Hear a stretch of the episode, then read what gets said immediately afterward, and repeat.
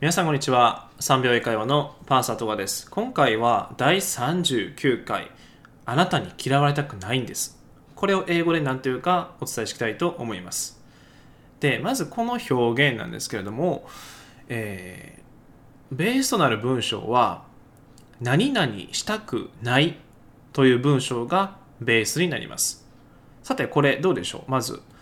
答えられますでしょうか？私は何々したくない。でこれはですね、英語で I don't want I don't want と言います。例えば、えっ、と、何々は欲しくないであれば、そうですね、うん、例文をお伝えすると、えっ、と、その本は欲しくないであれば、I don't want that book. I don't want that book となります。はい。で、えー、その次ですね。私は何々をしたくないであれば I don't want to I don't wanna というふうにも表現しますけれども例えば、うん、私はそこへは行きたくありませんであれば I don't want to go there I don't want to go there. I don't want to go there となります。はい。じゃあ、このステップを踏まえて、えー、私はあなたに嫌われたくないんです。これを、えー、まあ、完成文ですね。お伝えしていくと、I don't want you to hate me. I don't want you to hate me となります。で、今回のポイントは I don't want この want と to の間に目的語となる言葉を入れます。で、今回の場合はあなたに嫌われたくないということを表現したいので you という言葉を入れます。で、えー、ここまで訳すと私はあなたにしてほしくないんですと言っています。じゃあ何をしてほしくないのですかっていうのを、えー、考えていくと to 以下の文章になりますよということが分かります。で、えー、この今回の場合 to プラス、え、動詞の原型、まあ、いわゆる to 不定詞ですね。なので hate 嫌うですね。to hate で誰を嫌うか me 私のことでこれをすべてきれいにまとめると I don't want you to hate me. I don't want you to hate me. となります。で今回はそのあなたに嫌われたくないんですっていうふうに表現しましたけれどもこの you のところを変えることによって例えば彼に嫌われたくないんですであれば I don't want him to hate me. I don't want him to hate me となります。で、最後もう一つは、彼女に嫌われたくないであれば、I don't want her to hate me. I don't want her to hate me となります。で、今回がその、えー、あなたに嫌われたくないんです。誰々に何々をしてほしくない。まあ、これが、あの、言ったら、一番ベースにある部分ですね。で、それを、えー、まあ、いろいろ応用させていくと、I don't want you to hate me とか、I don't want her to hate me というふうに、えー、表現することになります。はい。で、えー、っと、まあ、今回はその、あなたに嫌われたくないんですっていうところのちょっとまあ延長としてですね、この嫌われるということについて、まあ、ちょっと少しだけお話ししていきたいと思います。もし興味があれば、まあ、このまま、えー、聞き続けていただければなと思います。で、えーまあ、嫌われるについてなんですけれども、もう結論としては、あの全ての人に好かれることはちょっとありえないですね。はい。で、えー、もちろん嫌われて当たり前です。うん。で、まあ、おそらく多くの方はまあ、嫌われたくないとかあとはみんなから好かれたいとかまあ少なからずもそういう気持ちがあると思いますしでなおかつ、まあ、過去に思ったことはあると思いますなんですけれどももうそれは無理だという結論に至りました。で例えばあの、まあ、簡単な例なんですけれども、まあ、僕が以前某フィットネスクラブに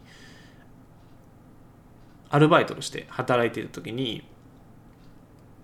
まあ普通に朝の勤務が終わってでお昼休憩で。でお昼ご飯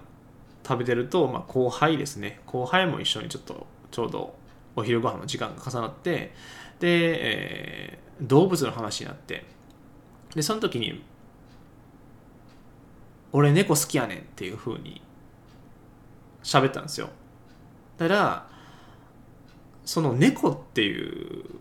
まあ、言葉を聞いた瞬間、まあ、その後輩がすっごくもう、まあ、怖いっていうか嫌そうな顔をしていて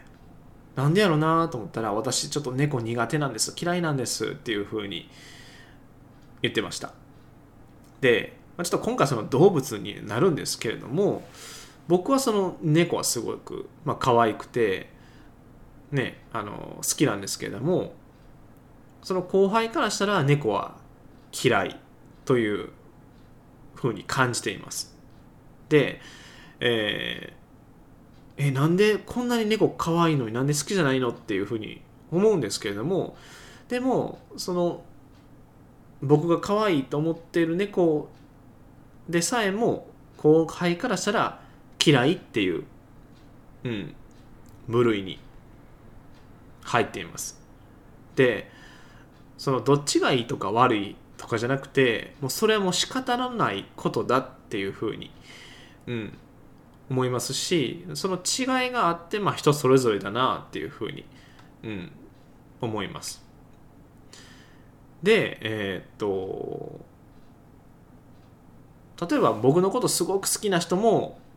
いますしその逆もいます、まあ、めっちゃ嫌いな人もいると思います。であのこれ僕がそのいつもお世話になってる方から教えていただいた法則なんですけれども2対6対2の法則っていうのがあります。2対6対2の法則。で最初の2っていうのは例えばあのあなたのこともすっごくもう、まあ、好きな人とかあの仲良くしてくれる人とかね、まあ、親友とかいます。でその次の6っていうのは、まあ、どちらでもない人ですね。まあめっちゃ好きでもないけどめっちゃ嫌いでもない、まあ、ちょうど真ん中ですね。で、えー、最後の2はあなたのことをもうめっちゃ嫌いな人。うん。でこれはもう仕方のないことですし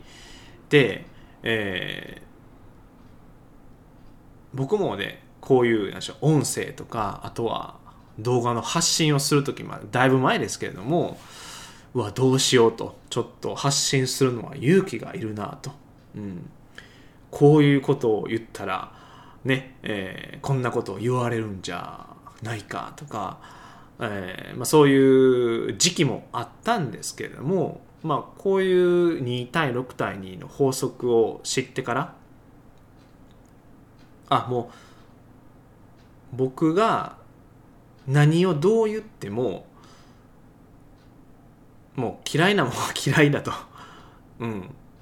ふうにあの思われる、うん、で、えー、もしその僕がずっとその2対6対2の一番最後のその嫌われる嫌われてる人、うん、僕のことをまあ嫌ってる人とかね、えー、あなたのことを嫌ってる人のことばかり気にして、まあ、こういう発信とかあとは日常のね振る舞いとかあの変にしたらよく考えるとその人たちのために自分の言ったら何でしょう、まあ、発言とか考えとかえー言いたいことその制限していることになると思います。うん、で、えーもう人生一回きりですよね。うん、であれば最初のに、まあ、あなたのことをすごくまあ、好意持ってきてもう好意を持ってくれてる人たちとか、まあ、好きでいてくれる方とかあとは、まあ、ファンの方ですね。そういう方たちに向けてあの、まあ、発信しているんだと、うん、だそっちの方にあのフォーカスしてもらった方がやっぱり、うん。まあ、人生は楽しいと思いますし充実した日々を送れるんじゃないかなっていうふうに思います。うん、